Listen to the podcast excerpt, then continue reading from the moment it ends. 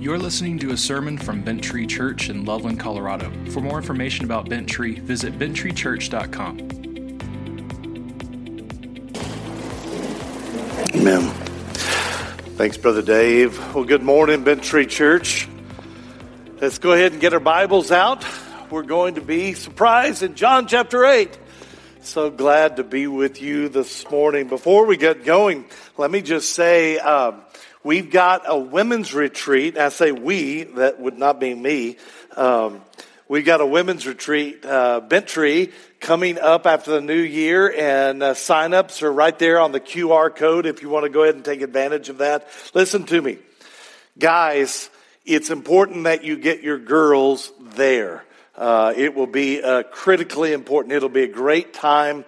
Uh, it'll be up in Allenspark, uh, wonderful camp there. Uh, but also is if that price becomes too much of a barrier, let us know if you need some scholarships, some help with that. And, and uh, there are people I feel certain uh, that will help with that, including BB and I will help with that because we think that that's so important. Uh, and thank you, team, for putting that together uh, as we do as we do that. So, well, it's good to be in the house of the Lord. Amen.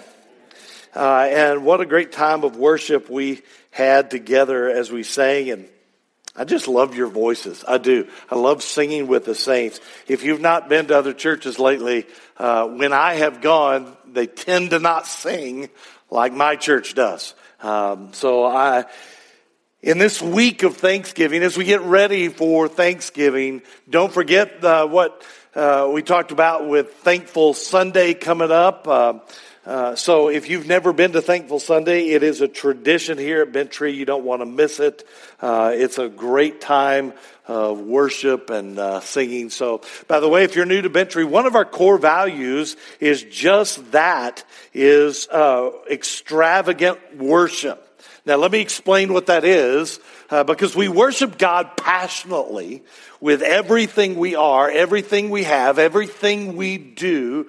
And do you remember when we were studying way back in John 4, uh, when Jesus is talking to the woman at the well? I know that's a long time ago, but Jesus says to her, He says, The hour is coming and is now here when true worshipers will worship the Father in spirit and in truth.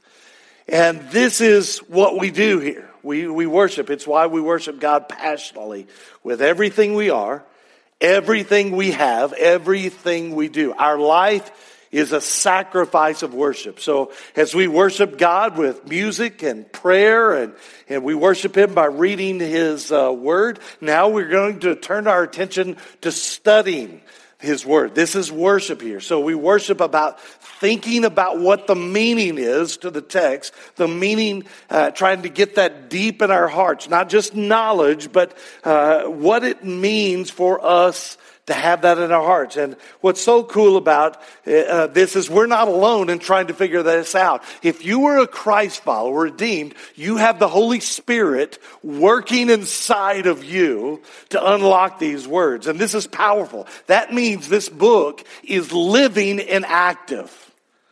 And it can change our lives. So let's go to God and ask His blessing on this time. Uh, let me just add our my voice in that. Would you just bow with me, Heavenly Father? This is our prayer today as we as we open those words of life. Would you open those words to our understanding by the power of your Holy Spirit? Help us to not only understand what is happening in the text but to drive it deep into us, internalize it, change us, grow us into maturity, both as individuals, but also as a church body, God. It is in the precious name of Jesus Christ. We all prayed and said, Amen. Well, let's dive in, shall we? You got your Bible open, something to take notes with. If you'll remember, the last time we've been together, uh, as Jesus is preaching, many of the Jewish folk in this large crowd listening to him have begun to believe that this might be the Messiah, the promised one. Now, we read in John 8, verse 31 and 32. So Jesus said to these Jews who had believed him, If you abide in my words, you are truly my disciples, and you will know the truth, and the truth will set you free. Now, we studied this last time, the idea that Jesus is saying, you'll know the truth, you'll really know the truth, and you will know that I, you are my disciples if you are abiding in my word. Now, this is easy to get backwards in our understanding. This is how. You see, we tend to think if we abide in His Word, it will be the thing that saves us. Now, the complete truth, though, is that you will know you have been saved. You will know you've been set free from sin if you are abiding in His Word. Do you see the difference? Or to say it in reverse, Jesus is saying, if you're not abiding in me, you're not one of my disciples. Abiding in Christ doesn't save you, it shows you that you are saved. God saves us, it's His work alone. We are born again. We are justified. We are monergist, meaning it is a work of God alone. Born, we are regenerated, and we will know that we are following Christ's teaching when we are abiding in His Word. Do you see that? That's what it says. So Jesus is saying, this is what truly believing in me means, that we will abide in his word. So, because we, like we said in the past, you can believe in Jesus at a super, a superficial level, like a mental level, just a mental assent. That's not saving faith. It's just knowledge. And we can even believe the facts that Jesus uh, is the actual Son of God, the Messiah sent to rescue God's people from sin. But even that is still not saving faith, is it? No.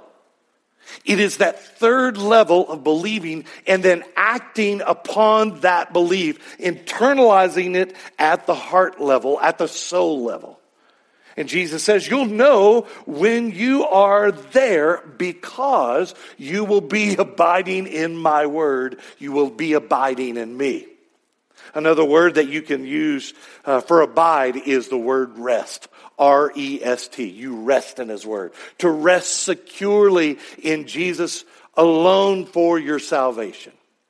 And in knowing that, in knowing me, Jesus says, in abiding in me, he says, you will be set free from the power of sin and the power of death because of that sin.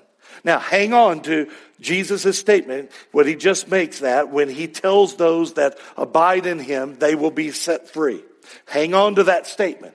This is going to be key in understanding what we'll be focusing on here today with Jesus, rest of uh, what we're covering today. So the Jewish people, they hear that, they think through it. The Jewish leaders again interrupt Jesus. They're right there. They interrupt Jesus. We read in verse 33. This is the Jewish leaders. They answered him, We are offspring of Abraham and have never been enslaved to anyone. How is it that you say you will become free? Now they're looking for a fight. Let me read that again, but this time listen for the pride in these guys. These self righteousness just kind of oozes out in this statement. See if this makes sense. They answered him, We are offspring of Abraham. We have never been enslaved to anyone. How is it that you say you will become free? Something that Jesus says in this statement sends them over the edge in anger. They are offended. What is it that offends them so bad? It's that statement Jesus made to them that he is the Messiah. And look, he says, if you abide in my word, you are truly my disciples and you will know the truth and the truth will set you free. Now, what makes these guys so upset with this statement? Well, Jesus has just stepped on their pride, their self worth, their worth in front of everyone, but it's particularly what they think they're about. Because think about this Jesus is saying, my true disciples, which would mean there are fake disciples too, right? He says, my true disciples will abide in my word.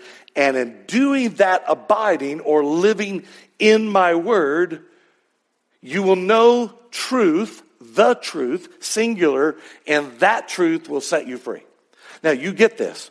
What does Jesus' statement entail? By the way, this will reveal to us why these religious leaders, they're so ticked off. And just a warning, this can set some emotions in us uh, on edge. I've seen that. I've, I've read this and taught this before, and people go, ah, I don't like this. Again, what does Jesus' statement entail? Well, think about this in reverse, and it might help. Take the second part of Jesus' statement first, just for us to think through it. Write this down. There's three things Jesus is communicating here. This is number one, that before Christ Jesus, all are in bondage to sin. All are in bondage to sin. Talking about before someone's saved. Or you could say slavery instead of bondage. That everyone is then a slave to sin. Now, this makes these guys mad, doesn't it? They point out in verse 33 that they're not slaves of anyone or anything. They want to make that clear to the crowd, clear to Jesus. This clearly hurts their pride. But on top of that, they think Jesus is unjust saying it to them. These guys truly believe that they're not in slavery to sin or anyone or anything else. But then the next thing that makes them so upset is Jesus, what Jesus implies with number two. There is truth that we can know in Christ or Jesus Christ that can set us free. There is truth we can know in Jesus Christ that can set us free. This is the thing that is making them so very angry. So get this.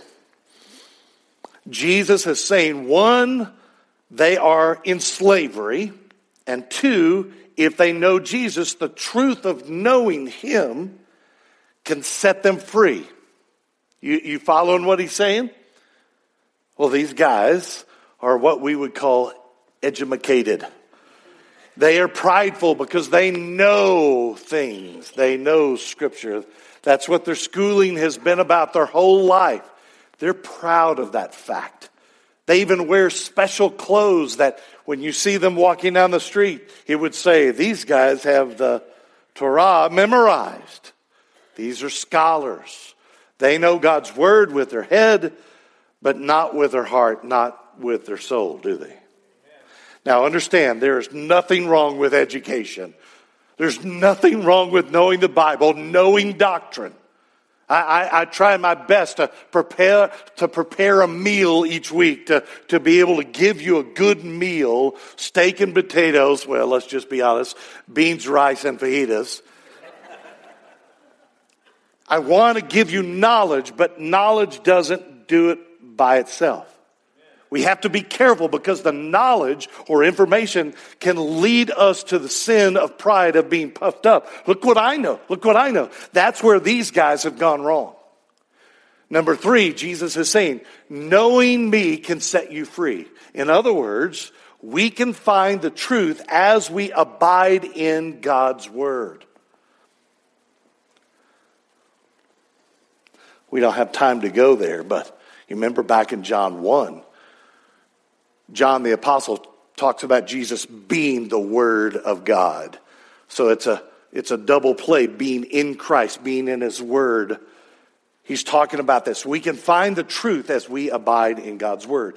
Even though Jesus is offering to set them free from their bondage of sin, set them free from slavery their pride now has been damaged by this message Jesus is giving them. They don't see their bondage, do they?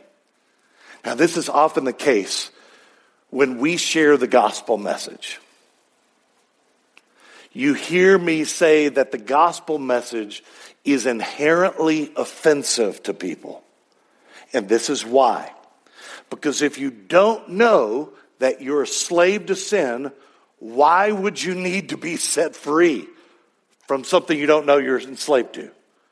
It's why American styled evangelicalism over the years often falls short in, in connecting with people as they share the gospel. People simply don't get it because they don't know they're enslaved to sin. Well, some do, but many, not many. You hear Christians many times, great motivation. Go, I'm going to go share the gospel. I'm going to try to connect with these people, show them God's love, but then they share the message of the gospel and it falls short. People are simply not interested in hearing it. American styled, and I'm using that word carefully, American styled evangelicalism, especially over the last 30, 40 years, many times tries to share the gospel like this. God loves you and has a wonderful plan for your life. Why don't you come to Jesus? Now, that message is not wrong, is it? It's not wrong. It's the right message, but just not all of it. Because why do most people reject the gospel? They, they simply just don't see the need. They hear the message of God loves you, has a wonderful plan for your life, and they think, well, isn't that nice? That's very nice. And They may even start coming to church a little bit.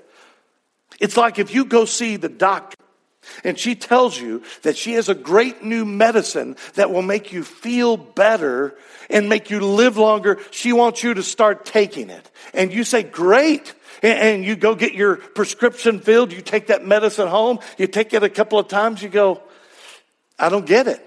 Why?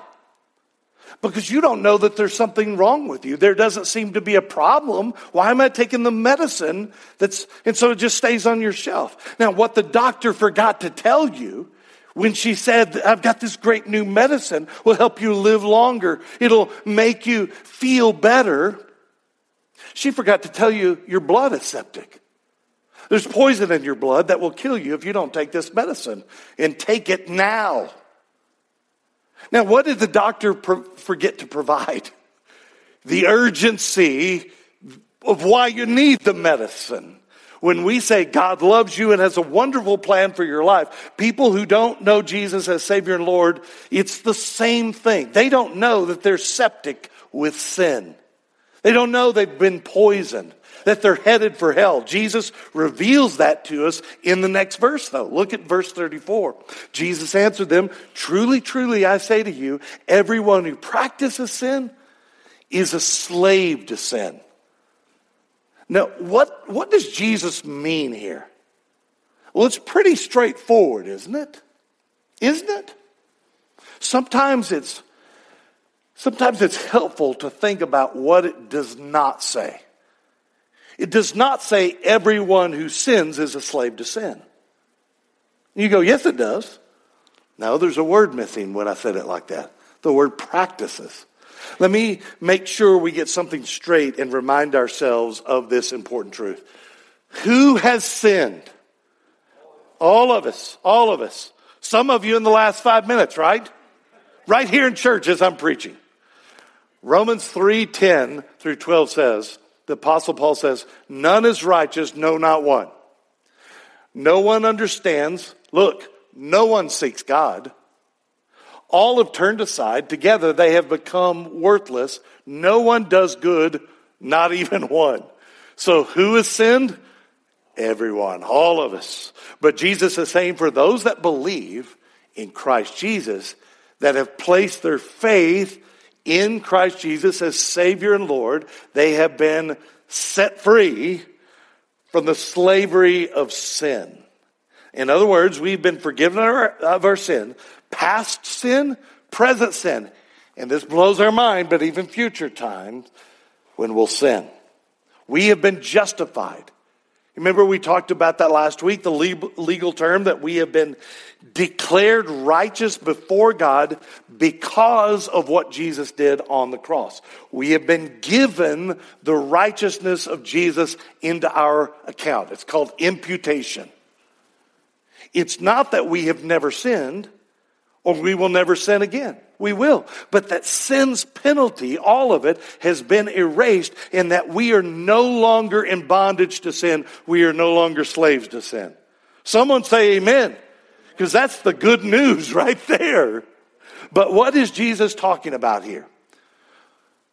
the one who practices sin. So, what is he getting at? Well, think about this. Think about this. If we say we believe in Jesus as Savior and Lord, and yet nothing changes in our lives, are we saved? The, these are the questions that we wrestle with, right? We wrestle with this. Because most Christians, I believe, think of salvation like this I said a prayer at the end of church that one time, and so I'm saved. I know the gospel and I know my sins are forgiven, so now I can go and do whatever I want to do. I got to get out of sin free uh, card, get out of jail free card, get out of hell free card, right?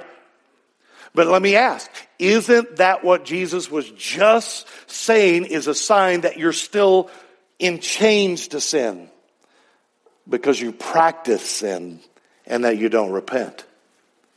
Are you with me? How do we balance this, this message that we as true believers have been wrestling with sin that we're still forgiving and we're trying to avoid temptation? the apostle Paul puts it this, this thought process into a question. Turn to Romans chapter 6. This is the classic text for this. Verse 1 through 7. Let me read this. Paul says, he's talking to believers, he says, What shall we say then? Are we to continue in sin that grace may abound? He asks the question. By no means. How can we who died to sin still live in it? Do you not know that all of us who have been baptized into Christ Jesus were baptized into his death? In other words, we were dead on the cross with Jesus. We died, our old self.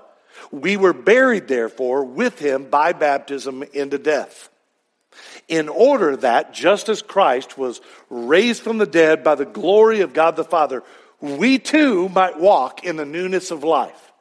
For if we have been united with him, that's Jesus, in a death like his, we shall certainly be united with him, with Jesus, in a resurrection like his we know that our old self was crucified with him in order that the body of sin might be brought to nothing, so that we would no longer be enslaved to sin. For one who has died has been set free from sin. This is important. With that in mind, what Paul has just said, flip back to John 8 for a moment. Let's consider Jesus' teaching in verse 34. Jesus answered them, Truly, truly, I say to you, everyone who practices sin is a slave to sin. Remember, they had just said, we are, these guys, these religious leaders said, we're offspring of Abraham, meaning they are direct descendants of Abraham. They are Jews. They probably could recite to you all the generations all the way back to Abraham. They're Hebrews. And they say, We've never been enslaved to anyone. But is that true? No. These guys are literally sinning as they're saying this in that moment in a number of ways. But a huge one is that they don't believe Jesus is the Messiah. That's the big one. And then the second thing is they're trying actively to kill him. We know that they have a plot to kill him. So Jesus said, Truly I say to you, everyone who practices sin is a slave to sin. Then he adds this clarification in verse 35 and 36. Jesus says, The slave does not remain in the house forever, the son remains forever. So if the son sets you free, you will be free indeed. Now, what does Jesus mean here? What does he mean? Think about this. He's using an analogy, isn't he? They, he said, that they would understand this analogy. A slave that might be working or a bond servant in the house, he has no control. He has no standing in the family. He could be sold by the owner. He's not his own. But the son in the home, he's the heir. He won't be sold because he's the son of the master. The son will be part of the family forever. Why? Because he's the son. He's not a slave. And the son can do something amazing. The son, in this analogy, can set the slave free. What's Jesus talking about? Well, since Jesus is the Son of God, the real Son of God, he can make the slave free in the truest sense of the word. Free indeed. Jesus can take the slave's penalty for his sin, the chains that hold that slave. The Son can make those chains fall off. We looked at this last time. Sin's penalty can be declared null and void. Why is that? Because the Son can justify the slave. Watch this. Another way to say it is that the Son can declare the slave free from sin and sin's power. That's the sanctification. How does the Son do that? By taking the place of the slave, by switching roles with the slave. The Son gives his life for the slave, he buys the son, the slave's freedom. Are you following what Jesus is saying in this analogy? And, and I love what Jesus says here in verse 36. Read it again. So if the Son sets you free, you will be free indeed. Look at that word indeed. Underline that in your Bible there. What does that word mean? It, it means without question. Without question. Or you could say it's not just a concept, his freedom is a reality. That's our justification. We have legally been declared righteous because of Jesus taking our place. But then there's the life we live now as we wrestle with sin as believers. Those have been set free. We still wrestle with sin. We fight it. We repent of it daily. That's the sanctification part we looked at last week, right? That even though believers in Christ Jesus wrestle with sin daily, we are still not a slave to it anymore. We have been set free. We're a son, a daughter of God. So why should we resubmit ourselves to the chains of slavery? And yet many Christians do. They don't lose their salvation, but they willingly put the chains back on around their neck, around their feet, around their wrist. But how do uh, we don't have to do that? Why? Because we're sons now. We're daughters. We've been set free.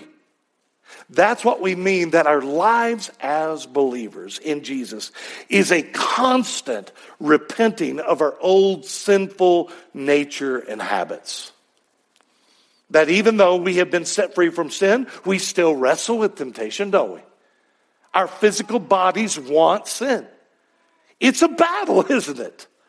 Okay, back to Jesus here in John 8. He responds to these religious leaders' pride of being uh, descendants of Abraham. Now, this is about to take on a new level of meaning here. It's going to go a different way. So, watch this. He says, I know that you're offspring of Abraham. Yet you seek to kill me because my word finds no place in you. Look, Jesus agrees, these religious leaders, he says, Yeah, I get it. You're sons of Abraham, or descendants of Abraham, rather. Hebrews. I get it.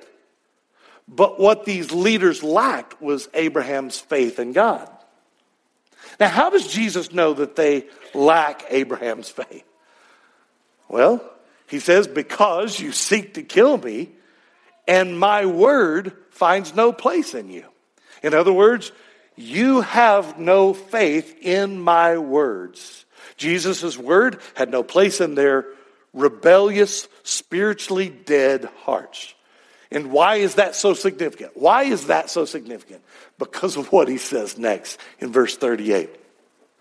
Jesus says, I speak of what I have seen with my Father and you do what you have heard from your father. You get it? Two fathers, two families.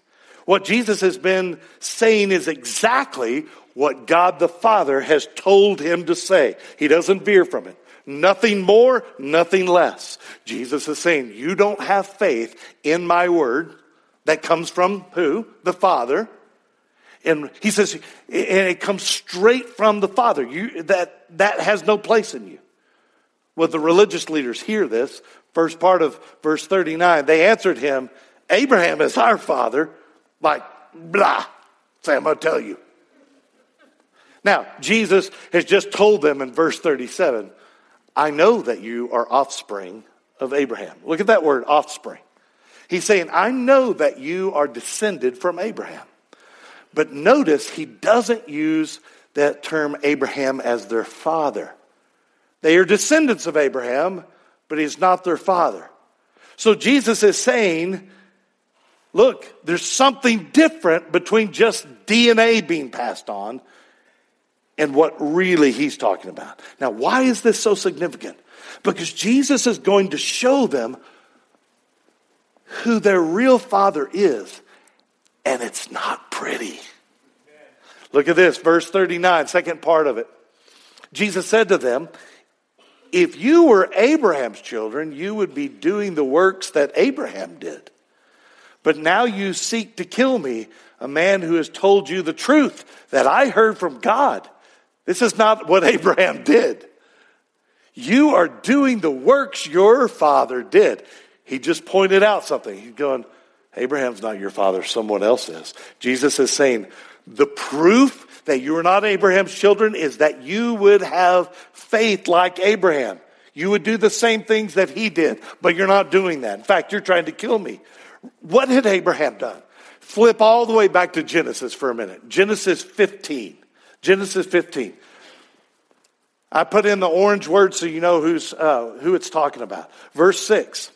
And he, talking about Abraham, believed the Lord, and he, God, counted it to him as righteousness.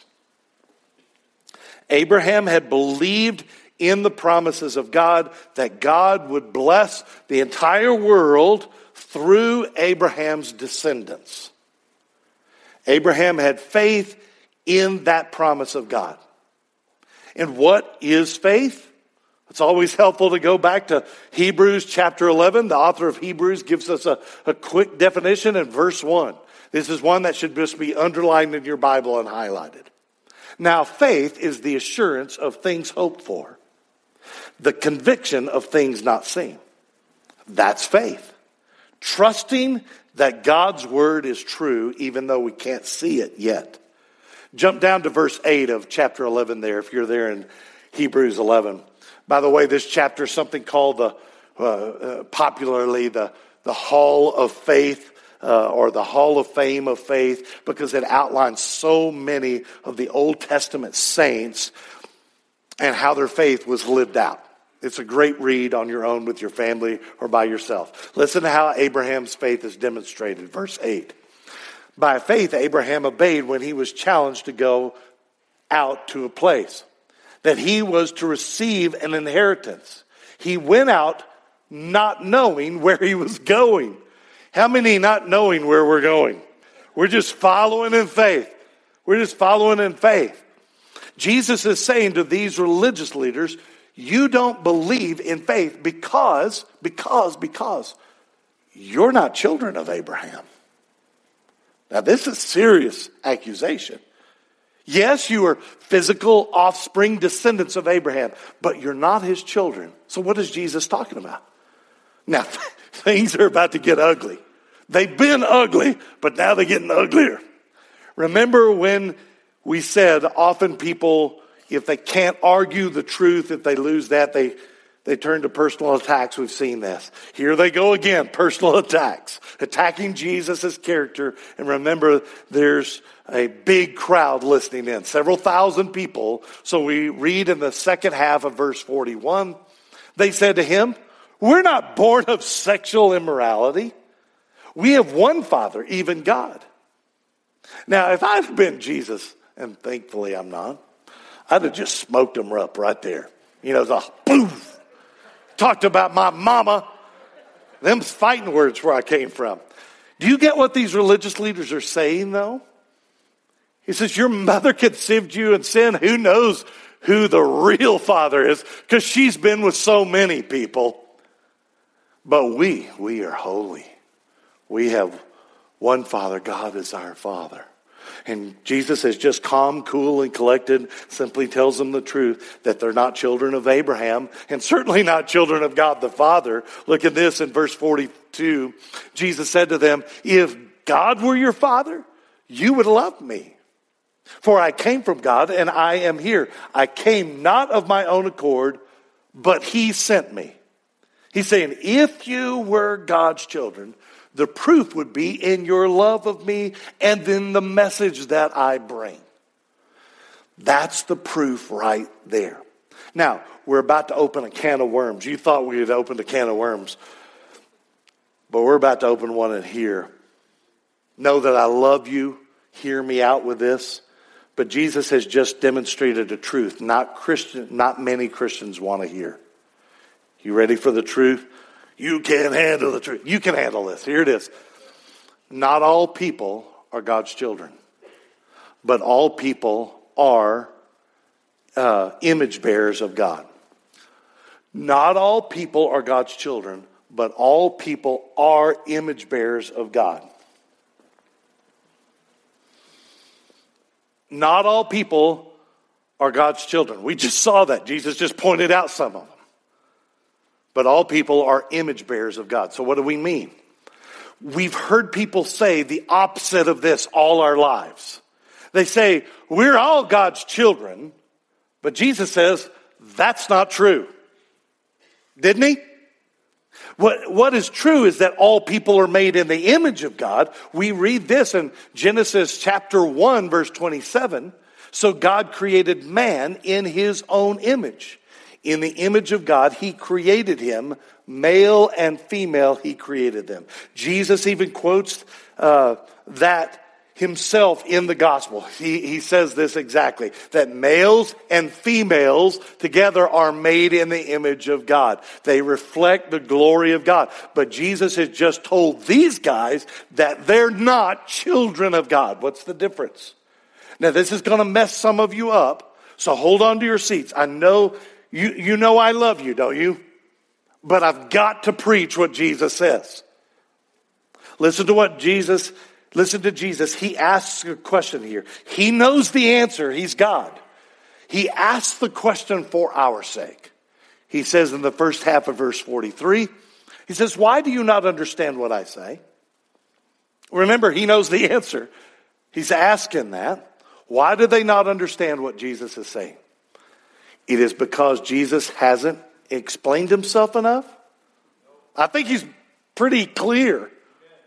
Let's add the second half of the verse, Jesus, to that question. Ask the question again with the second half. Why do you not understand what I say? It is because you cannot, underline, bear to hear my word. You cannot bear it. And here we are right back at the deal of can versus may. Ability versus permission. They have permission to believe all day long but they don't have the ability to believe Jesus' words. And why is that? Why is that? Well, Jesus has just told them that they're not Abraham's children and not God's children, so whose children are they? Jesus says in verse 44, he says, You are of your father, the devil. Woo-hoo! Man, that's going to leave a mark. And your will is to do your father's desires. He was a murderer from the beginning and he does not stand in the truth because there is no truth in him. When he lies, talking about the devil, he speaks out of his own character, for he is a liar and the father of lies. This is another one of those times that Jesus has just uh, said something that you just can't unsay. It's the drop the mic and walk away, right? He said in front of all these thousands of people that the Jewish leaders right there are sons of the devil. That the devil is a murderer and so are they. They're just acting like their father, the devil, aren't they? And look, he calls these guys liars right in front of the people that they rule. Now, don't miss this. The reason they don't believe Jesus is that they can't believe him. They don't have the ability to believe because they are sons of the devil and are spiritually dead. By the way, I, I, promised I would remind you of this, but this here in verse 44 here is so important that we write this D O G, doctrines of grace. This right here is what we reform back to when the Roman Catholic Church had gone off so bad in the Reformation 500 years before. It's reforming back to the Gospels, back to the New Testament. This is a doctrines of grace verse. Write DOG in the mar- margins of your Bible there. These guys are guilty. They are dead in their sin. They're enemies of God. Now, you would think this was enough. Like Jesus would give, give up right there, like stop. But he goes on, because in verse 45, he says, But because I tell you the truth, you do not believe me. They can't believe Jesus because he is telling the truth. They can't believe Jesus because he's telling the truth. Why can't they believe? Because they can only believe what their father tells them. And Jesus says, Your father is the father of lies. He cannot tell the truth. The devil can't tell the truth. Now, if you're getting this tension, man, the steam is hot. It's coming out of these guys' ears, and Jesus just keeps going on. He asks another question similar to the first. He asks in um, verse 46, he says, Which one of you convicts me of sin? If I tell you the truth, why do you not believe me? Jesus is saying, Look, you've watched me like a hawk for three years. Can any of you, any of you point to one, even one single sin that I've committed? And the answer is clearly no. No one in the crowd None of his disciples, none of these religious leaders, their, their job is to try to catch him. He says, if that's true, that I've never sinned, and you can't show me a sin that I've committed, well then, why do you not believe me? Because if it's to the truth that he had never sinned, that would be the only person ever in history to not have sinned. Do you see what Jesus is asking them? He's saying the literal proof has been demonstrated to you in my life, how I've lived, and yet you don't believe me. No one else has done this. Now remember when Jesus asks questions, he's not looking for information. He's asking the question for them to see the truth, the rest of the crowd, those starting to believe. Now, he's going to answer his own question of why they can't believe him. Stay with me. He says in verse 30, 47, he says, Whoever is of God hears the words of God. The reason why you do not hear them is that you are, look at this, not of God. Now, Jesus is saying two things. One, he is confirming again that there are those who are not children of God. You see that, right? The second thing he says that the, these were those who can hear him are children of God. Let's say it this way write this down. The people that have the ability to believe are sons of God. The people that have the ability to believe are sons of God. Look back with me to John 1 for just a few moments. This is one of those anchor points for doctrine. It's a tie down point. The apostle John tells us in first, uh, or, yeah, John 1, verse 12 through 13, he says, But to all who did receive him, talking about Jesus, who believed in his name, he gave them the right to become children of God, who were born not of blood, nor of the will of the flesh, nor of the will of, say it with me, but of God. Now, understand, there are Christians, legit believers, that disagree with me. But respectfully, their disagreement is not with me, it's with Scripture. And they would read this passage in a different way. All of this that we just read, let me, let me read it to you the way they would say it. This is just Paul's paraphrase, all right? They would say Jesus is begging, imploring these guys to believe. Like, guys, why don't you believe in me? I'm, I'm telling you the truth, I promise. I don't think that's the case, do you? I, I think Jesus is saying, you guys can't believe because you're sons of the devil. That's a very different message. Now, here are two false doctrine alerts you need to be aware of. Here's two false doctrine alerts. You ready? Here it is, false doctrine alert. All right. We should try to judge those that we think will come to faith in Christ Jesus and share the gospel with only them. Wrong. Wrong. We should try to judge those that we think that will come to faith in Christ Jesus and share the gospel with only them. That is so wrong. People that don't believe in Reformed doctrine often accuse Reformed people of teaching this. We don't. No one ever has. That's wrong. You and I, believers in Christ, we cannot see those who will turn to Christ as Savior and Lord and who will not. Only God can. Jesus tells us our mission in Matthew 28, verse 18 through 20, doesn't he? These are our marching orders. Jesus came and said to them, All authority in heaven and on earth has been given to me.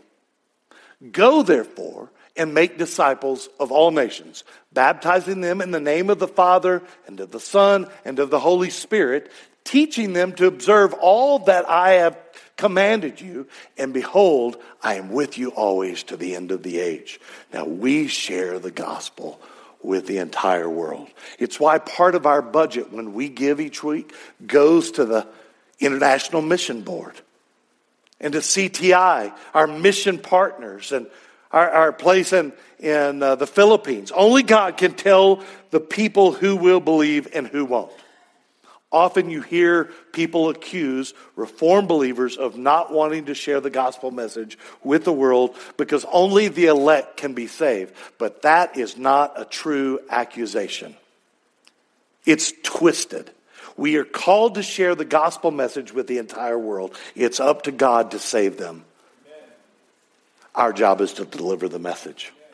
God appoints us the job of sharing the gospel, and that is sovereign plan of not only who is saved, but check this out. In Reformed doctrine, is even who shares that message is predetermined. No, we don't know that.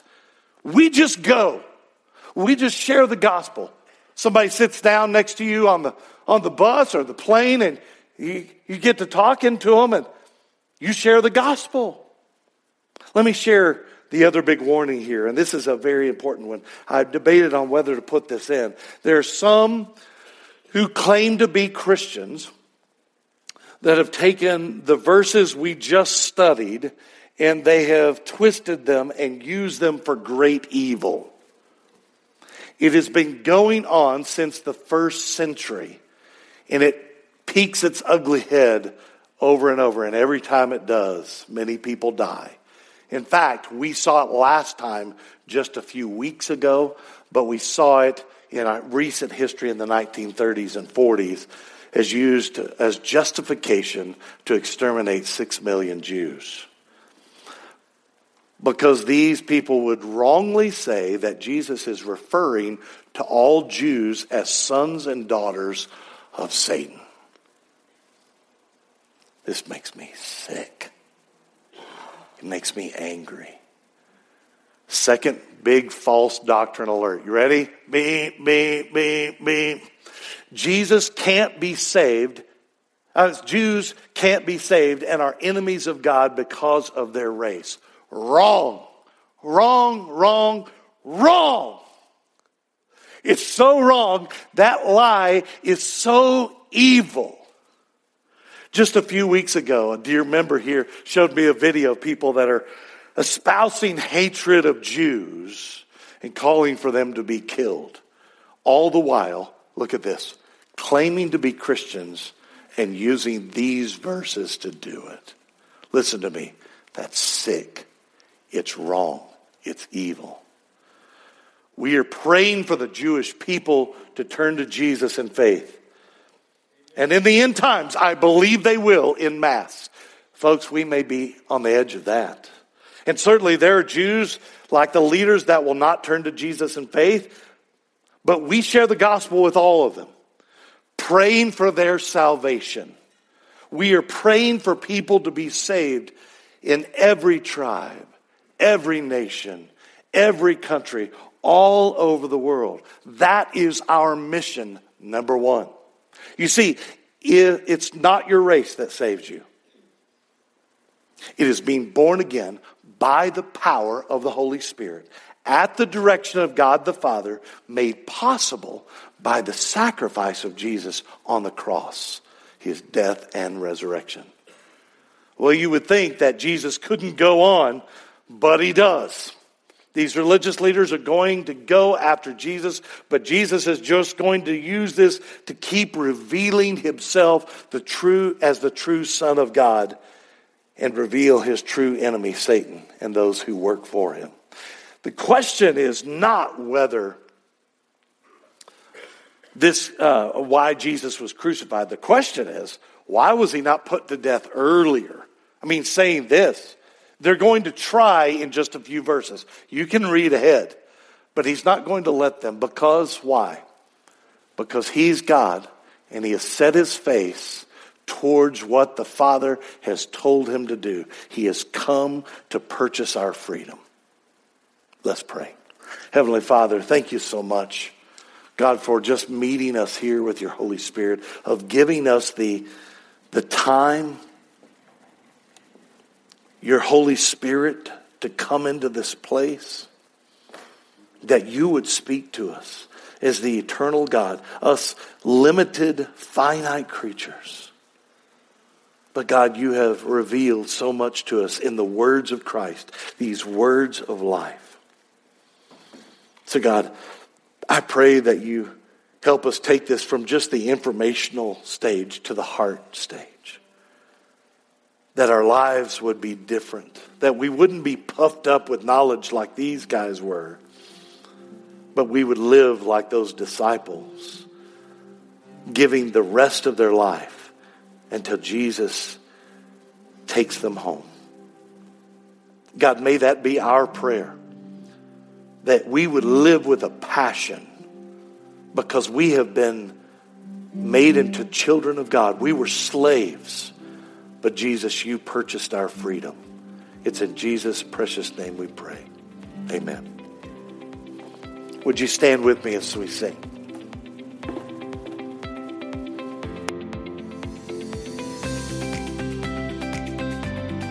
Thanks for listening to this sermon from Bent Tree Church.